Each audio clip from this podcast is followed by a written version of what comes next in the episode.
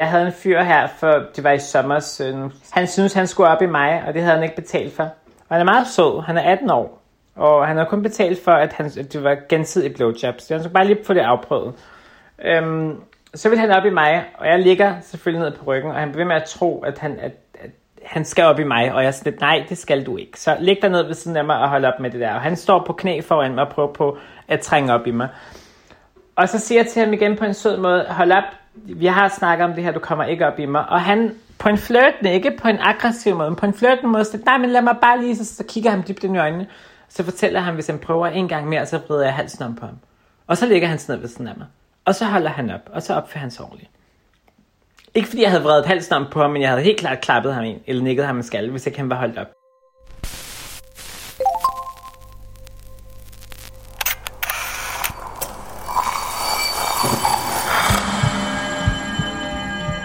Vi ser os i spejlet hver dag.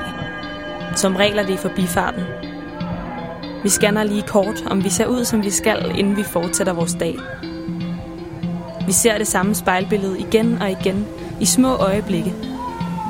Men hvad sker der, når vi tager os tid til at se os selv i spejlet? Hvad ser vi, hvis vi ser os selv i øjnene? Sådan rigtigt. Hver uge vil vi besøge fem unge, og bede dem om at bruge en time i selskab med deres eget spejlbillede. Jeg hedder Liva Mangesi, og du lytter til spejlet.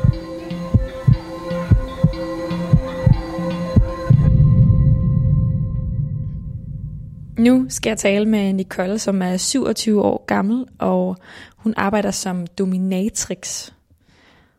Det er jeg meget spændt på at høre mere om, når hun skal i spejlet i dag. Hej Nicole. Hej. Hej. Hej. Har du trykket optag? Nu har jeg. Godt så.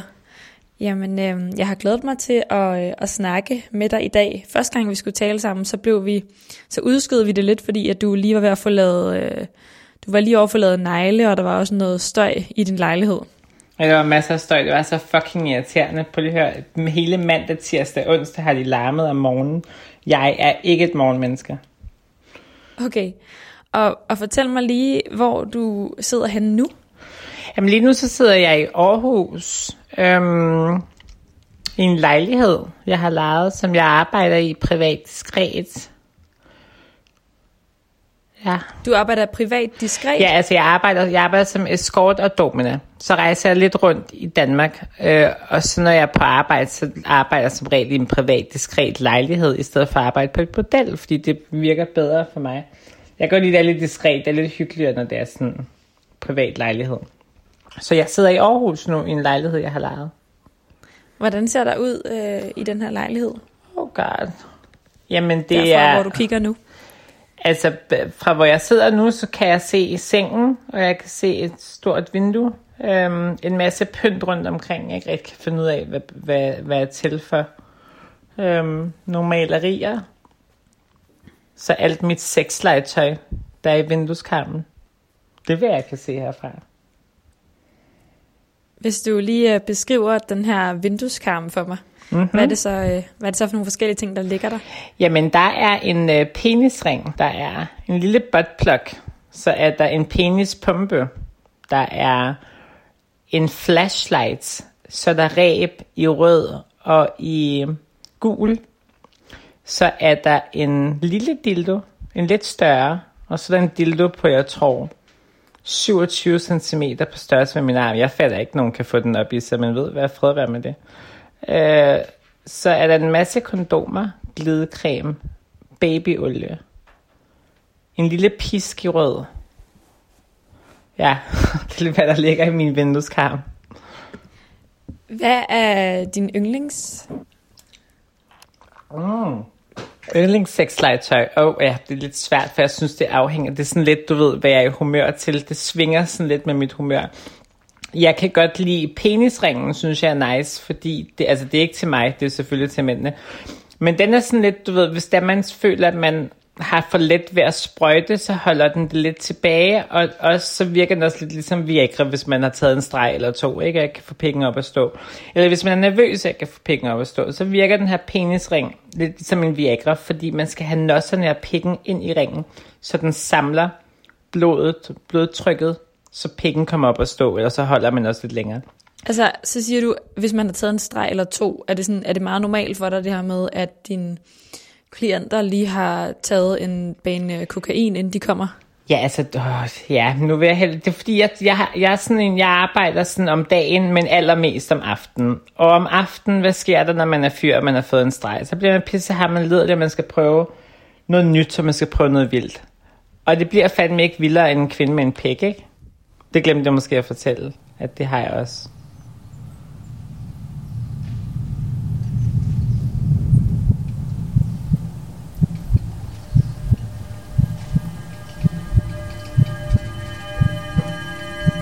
Jeg hedder Nicole, jeg sidder foran spejlet.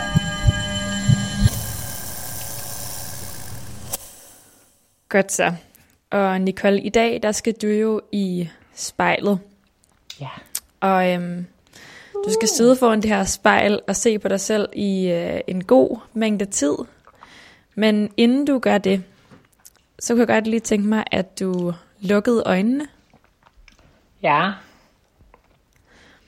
Og vi to så laver en aftale om, at hele vejen igennem det her, så bliver du ved med at se dig selv i spejlet. Og selvom at du bliver distraheret, eller du får lyst til lige at, at kigge ned et øjeblik, så bliver du ved med at holde kontakten med dig selv inde i spejlet. Mm. That's a little bit weird. jeg har stadigvæk øjnene, det? det? synes jeg er fint. Jeg har stadigvæk øjnene lukket. Er det det rigtige, jeg gør det? Fuldstændig. Okay. Så selvom det er en lille smule mærkeligt, så er du med på, at hele vejen igennem det her interview, så holder du kontakt med dig selv. Ja, det ja. Godt. Så må du gerne tage tre gode, dybe vejrtrækninger helt ned i maven, mens du har lukket øjnene. Sådan. Og så må du gerne åbne øjnene og se ind på dig selv i spejlet. Ja. Det er lidt ligesom, når man mediterer. Det er en lille smule spændende. Hvis vi to ikke havde mødt hinanden her foran spejlet, men hvis det var på dit arbejde, Hmm. hvordan ser du så ud? Øhm, 1,73 høj, 58 kilo. Jeg har fået en lille smule fedt på maven, synes jeg, så det vil jeg gerne have fedt suget til april. Og sådan en lille smule fedt på ryggen. Øhm, silikonbryster. Så jeg har fået lavet min røv, så den er ret fyldig og stor. Så har jeg lidt slanke ben, øh, fordi jeg har altid været slank. Så det jeg har af røv, det har har jeg kun fordi jeg har fået det indsprøjtet, ikke fordi jeg er født med det. Øhm, langt brunt hår, men jeg har lige købt nyt hår, som skal ankomme i morgen. Det er jeg ret glad for. Jeg synes, sgu ikke, jeg synes mit hår ser en lille smule tørt ud i spidserne. Fyldige læber. Fyldige kinder. Øh, jeg ved ikke rigtig, hvad jeg ellers skal svare på. Lange negle. Jeg har fået den fedeste farve. Det er sådan noget med, at min farve den skifter simpelthen fra lilla til sort. Alt afhængig af, hvordan jeg bevæger mine negle og mine hænder. Nicole, hvis nu du forestiller dig, at du ser dig selv i spejlet nu som Domina i Mhm. den rolle, hvordan ser hun så ud inde i spejlet? I hvilken rolle? I rollen som Domina? Ja, Oh, I'm a badass motherfucking hardcore girl, trust me. hvad betyder det? Nå, det betyder, at jeg, øh, jeg ser den hårdeste side af mig. Det er, hende- altså, jeg, jeg, jeg er ikke kun dominant, når man betaler mig for det. Jeg, jeg er dominant hele vejen igennem 24-7. Jeg tror lidt, at det er um, en side af mig. Jeg vil ikke sige, at det er en side af mig, som ikke er mig, fordi at jeg fucking elsker det og dyrker det, men jeg vil nok mene, at det er lidt ligesom et beskyttelsesskjold for den lille bitte søde, øh, følsomme pige, som er helt inde i mig. Øhm, så det er helt klart min måde at beskytte mig selv på, både i branchen og uden for branchen af hvad er den måde? Hvordan beskytter du dig selv på? Ved at være, jeg beskytter rigtig meget mig selv ved at have den her dominerende rolle, som jeg har, både i mit arbejde, men også uden for mit arbejde. Og det er især over for mænd. Altså, jeg tager ikke, I, I don't take any bullshit from any guy at all. Nothing. Jeg, er, jeg nikker skaller, og jeg, og jeg, og jeg stikker flade. Altså, jeg, jeg giver ikke en, altså, jeg tager, jeg tager ikke imod bullshit fra nogen fyre, men det tror jeg er så rigtig vigtigt at have sådan iskold og hård side af en, hvis der man skal komme levende igennem den her branche. Ikke fordi branchen som sådan er dårlig, det vil jeg ikke sige. Jeg vil sige, at den kan være skadende, men det kan rigtig mange jobs være. Øh, så der skal, jeg tænker ikke, at der skal lægges direkte fokus på, at prostitution er skadende. Øhm, fordi jeg kan love dig for, at jeg havde også haft det hårdt, hvis jeg havde arbejdet som rengøringsdame, som min mor har gjort hele livet. Både fysisk og psykisk. Ikke? Men, men jeg har bare, for mig har jeg bare brug for at kunne have en eller anden hård side, som siger ordentligt fra, og som ikke siger, please, jeg vil ikke have, at du piller mig i røven, men som siger, piller mig i røven en gang mere, så brækker jeg armen på dig. Og det er sådan, jeg er.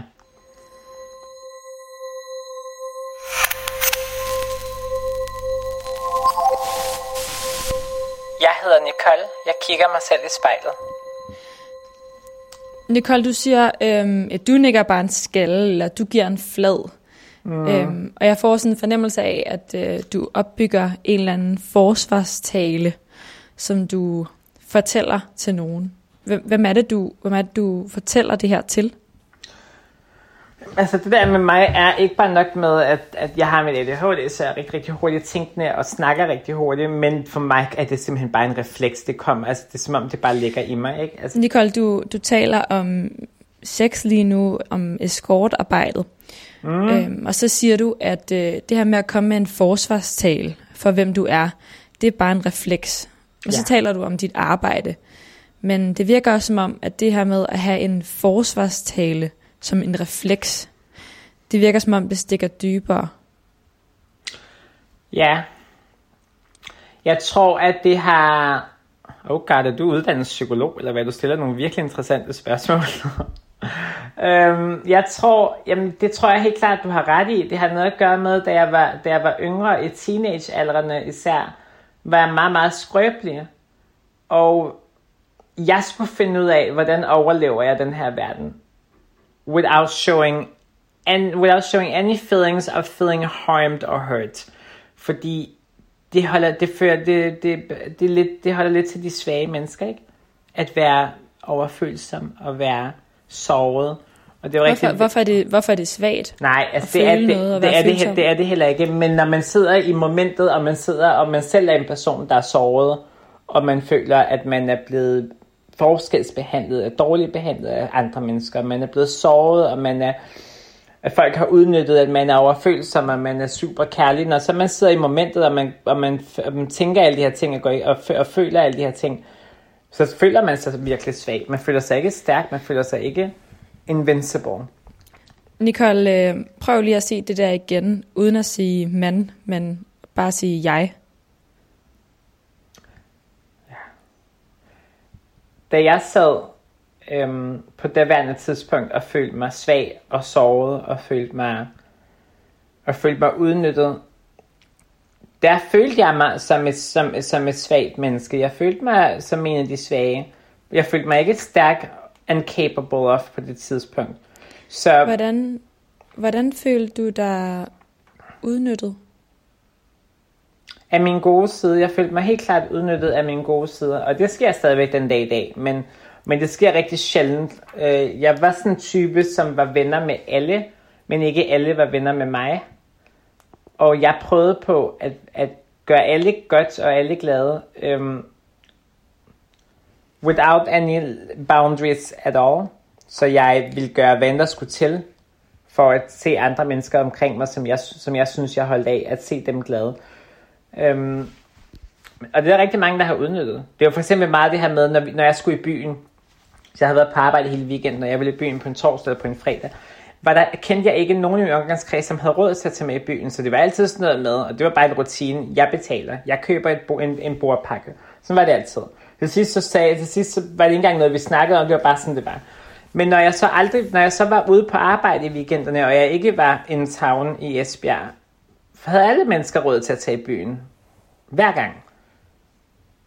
Så jeg var sådan lidt, det er sjovt, der er der ikke nogen, der har råd til at tage i byen, når jeg inviterer, men når det er, jeg ikke er i byen, øh, så har jeg råd til selv at, forsørge jer selv. Ikke?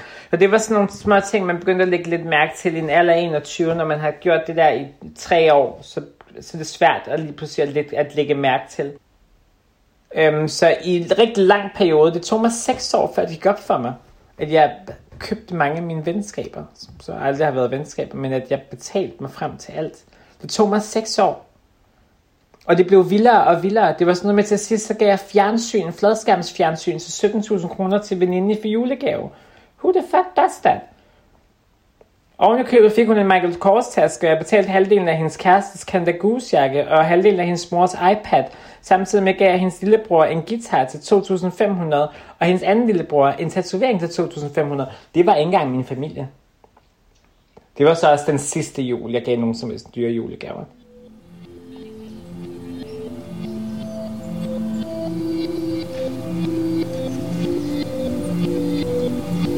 Lige nu sidder jeg på et værelse, jeg har lejet i Aarhus, og jeg sidder og ser mig selv i spejlet.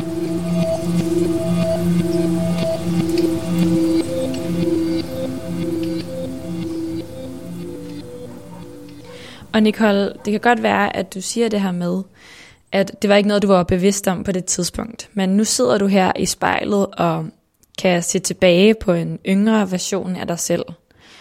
Så det der med at købe dyre Canada Goose jakker og fladskærm til sine venner for at ligesom prøve at, at sørge for, at de var der.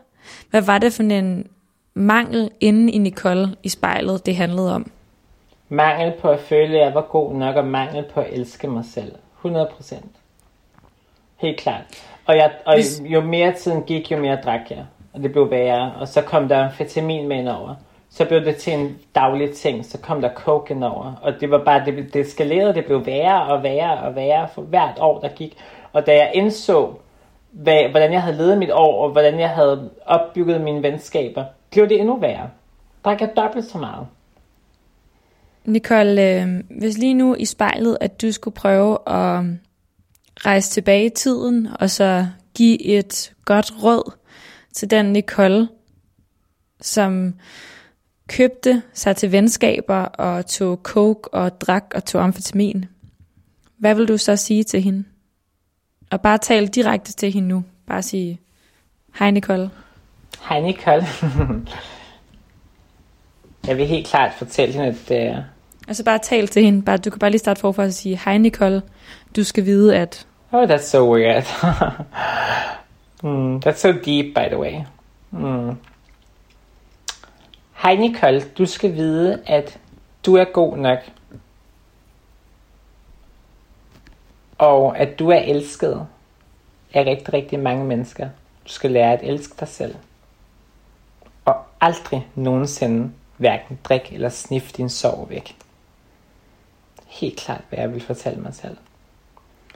Det værste var, at da det kom til det med at sniffe min, min sorg væk, det, der tog jeg et bevidst valg. Og det er det værste valg, jeg nogensinde har taget hele mit liv. That was the point of no return. Jeg tog et bevidst valg om, at om så jeg skulle sniffe hver dag, for ikke at føle noget som helst, så ville jeg gøre det. Og det gjorde jeg. Og det var et bevidst valg. Jeg husker det, som det var i går, at jeg virkelig sad og sagde det til mig selv højt ud. Samtidig med, at jeg græd. Nicole, hvis du lige tager en dyb vejrtrækning, og så fortæller mig, mens du ser på dig selv i spejlet, hvad det er, du er allermest bange for at føle. Det jeg nok er allermest bange for at føle, det er øhm, alt. Jeg er bange for at føle alt. Jeg er flygtet fra alle følelser. Så det er overexcitement, om det er glæde, om det er tristhed, sorg, vrede. Alt har jeg flygtet fra. Men hvad jeg nok er allermest bange for at føle, det er at føle mig selv. At mærke efter, hvordan jeg virkelig har det. Og føle efter, hvis jeg er ked af det. Og reagere ud fra det. Og føle efter, hvis jeg er såret eller frustreret. Og reagere ud fra det. Hvad tror du, der vil ske med dit liv, hvis du rent faktisk stoppede op og mærkede efter? Hvilke ændringer vil du lave? Jeg tror, at min frygt for at mærke den dag i dag er unnecessary. Øh, fordi at hvis jeg skulle mærke efter, hvordan jeg havde det for fire år siden, ja, så kunne jeg virkelig være bekymret for det, men jeg har det virkelig, virkelig godt. Det har jeg. Jeg har haft det så godt, som jeg har det nu i 15 år. Derfor er det så frustrerende for mig, at jeg stadigvæk begår samme fejl og lever i den samme dårlige rutine, snakker jeg alkohol især, som jeg har gjort fra da jeg var, fra da jeg var virkelig ked af det, jeg havde det dårligt. For jeg har i de sidste 3-4 år arbejdet rigtig, rigtig, rigtig, rigtig meget med mig selv psykisk. Rigtig meget. Det er en daglig ting for mig. Øhm, så jeg har det rigtig godt nu. Jeg har renset ud i alle, alt det, jeg troede var venskaber. Jeg, mit liv er fantastisk. Jeg drikker bare, som hvis det ikke var.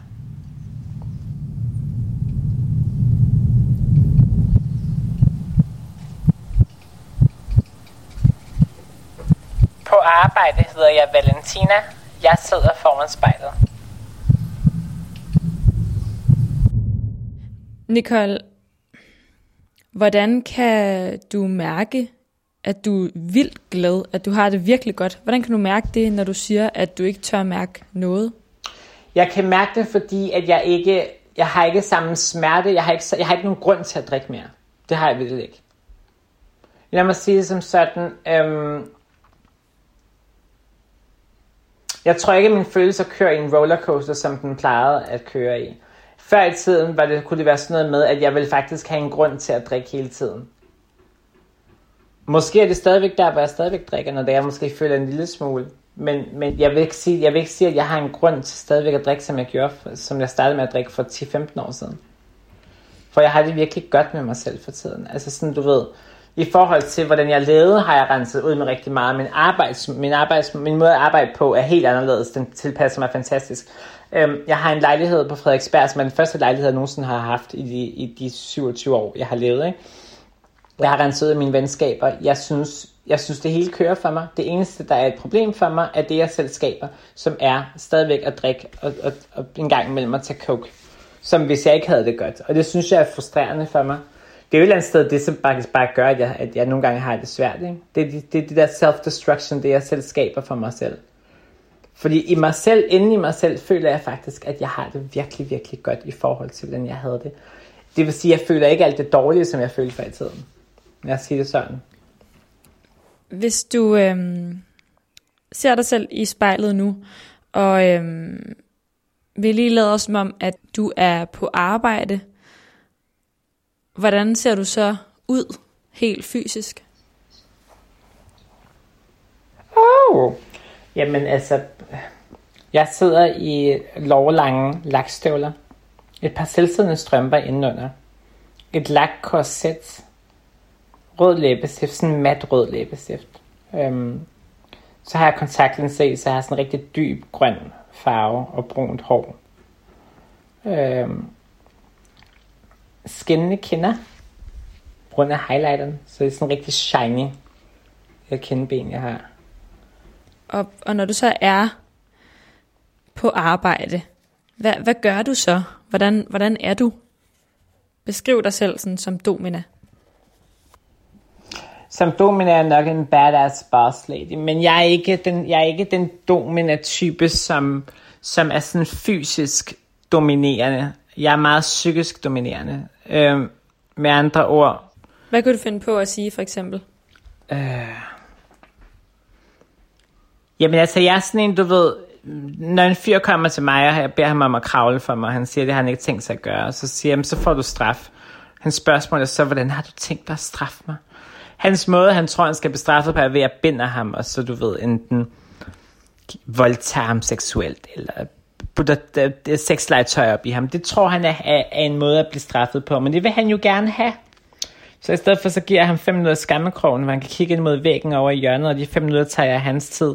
Jeg tager 1500 kroner for en halv time. Du kan også se, hvis jeg skal tage 5 minutter af hans tid, og han lige pludselig kun har 20 minutter tilbage, fordi vi allerede har brugt de første 5, så adlyder han. Det vil så sige, at det er sådan meget den måde, som jeg dominerer på. Jeg har ikke brug for at hente en pisk og sige, så pisker jeg dig, hvis ikke du kravler. Det får han skulle da kun noget ud af. Det er jo ikke en straf. Så min måde at dominere på er meget sådan verbalt øh, men er meget forskellig fra gæst til gæst, fordi jeg, jeg tænker, det har rigtig meget med kemi at gøre, og nogen kan være, være lidt hårdere ved, andre skal jeg være lidt blidere ved, og det er sådan meget forskelligt. Hvordan føles det inde i dig, når du giver straf? Faktisk, det er lidt sjovt, fordi at når jeg så straffer en gæst, hele sådan en session, dominans handler om tillid og kontrol. Det skal være hans tillid til, at min kontrol over ham er til hans egen fordel. Så jeg har en kæmpe stor opgave. Jeg skal ikke bede ham om at kravle og slikke gulvet, mindre med det, at han synes, at det er udmydende og frægt at blive udmydt på den her måde. For så spilder jeg jo et eller andet sted bare hans tid. Det kommer han jo ikke tilbage af. Han skal jo også have noget ud af det. Så, så, så det er... Hvad fanden var det, du spurgte om? jeg spørger dig, hvis du kigger på dig selv i spejlet nu, ja. og så forestiller dig, at du lige har en øh, kunde, klient, Nå ja, hvad det som giver du giver mig. en straf. Ja, ja. Hvad, hvad gør det ved Nicole inde i spejlet at Ja. give en straf? Gud, jeg var helt hoppet fra dit spørgsmål. Ja, men det er jo det er lige præcis det, det der med, at når det er, så giver ham en straf, ved jeg, at det er til hans egen fordel. Så det er jo igen min måde, på en helt, helt anden måde, at gøre noget, som der gør andre glade. Jeg vil jo ikke give ham en straf, som vidderligt, du ved, jo, det der med, at jeg tager fem minutter af hans tid og beder ham om at kigge mod væggen, er der selvfølgelig, men altså, det gør, altså, han ender jo ikke der. Det er jo min måde at, for, at fortælle ham på, enten så adlyder du, eller så tager jeg noget af din tid. Og så adlyder de alt, hvad jeg beder dem om, men jeg beder ham jo ikke om at gøre noget, som der ikke er til hans egen fordel. Så selvom det er at straffe mine gæster, er der, en, er der en tilfredsstillelse hos dem, og også en tilfredsstillelse hos mig, fordi at de godt lide den her straf. Så Nicole, giver det dig en følelse af, at du faktisk er god til noget, god nok, når du straffer dine klienter og giver dem, hvad de gerne vil have? Hvis der er noget, jeg helt klart kan finde ud af, så er det at dominere og straffe. Så det har jeg, så, så langt er jeg nået. Øhm, det har givet mig rigtig meget selvsikkerhed inden for mit arbejde med årene. Jeg er blevet meget kredsen. Øhm, folk, der spørger om tilbud for at vide, at nu skal de finde en anden, nu vil jeg ikke have, at de kigger forbi alligevel. Så tigger beder de om det i flere måneder, og jeg afviser stadigvæk. Jeg er blevet sådan meget, du ved, det er jer, der har brug for mig, ikke mig, der har brug for jer. Og sådan havde jeg det før. Jeg følte, at jeg havde brug for alle mænd. Øh, fordi at jeg følte, at, at, at, at alt mit arbejde afhang, afhang lidt af dem. Men i virkeligheden, der er mange mænd derude, der er bare ikke så mange som mig. Så hvis ikke have den ene dukker op, så dukker den anden op.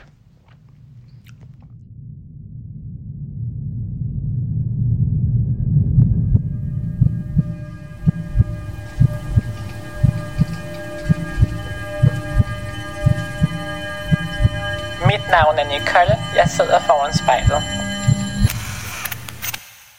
Når du ser dig selv i spejlet, hvordan fylder det her med, at du er she-male så? Og det fylder slet ikke noget. I, I embrace it. I fucking love it. Øh, da jeg var 19 år gammel, der fik jeg en depression, fordi jeg troede, at jeg kun ville være... Der, var, der har jeg været 17 til 19, tror jeg. I den periode har det udviklet sig, hvor jeg troede, at jeg kun ville være kvinde, hvis jeg fik kønsskift. Da jeg var 23, fandt jeg en svensk kæreste, der boede i Norge, i Oslo med ham. Det forhold, jeg havde til ham, var completely intoxicated. It was the worst shit ever. Jeg har lige sniffet så meget hele mit liv, som jeg gjorde et helt år. Men han fik mig alligevel til at føle, at jeg faktisk var wanted for who I was. Who I am. Og der gik det fuldstændig frem mig det der med, jeg skal fucking ikke have et kønsskift. Kvinden skal man finde inde i sig selv, og det skal alle kvinder. Også kvinder født med en fisse. Øh, alle kvinder skal finde kvinden inde i sig selv. Og det er en lang kamp. Øhm, da jeg så fandt kvinden inde i mig selv og fandt ud af, hvilken kvinde jeg er, begyndte jeg at slappe meget mere af. Stiletterne var lige pludselig ikke så høje. Der var ikke så meget makeup med i ansigtet.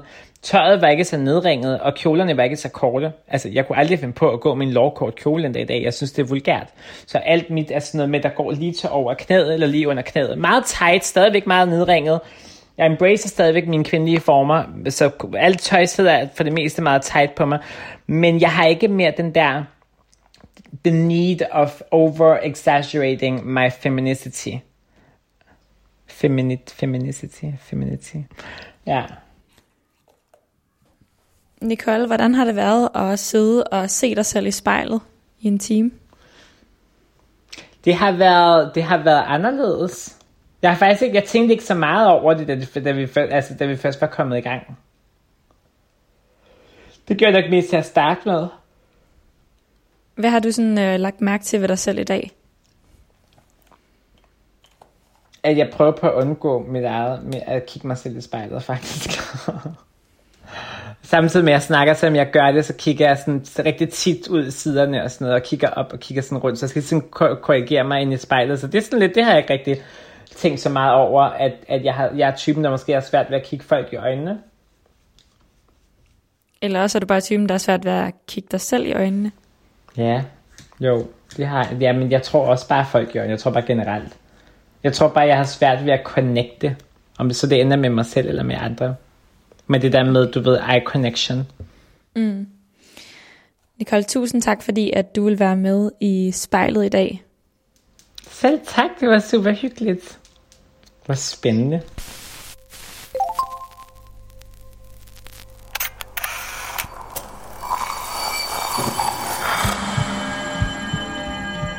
Du har lyttet til spejlet.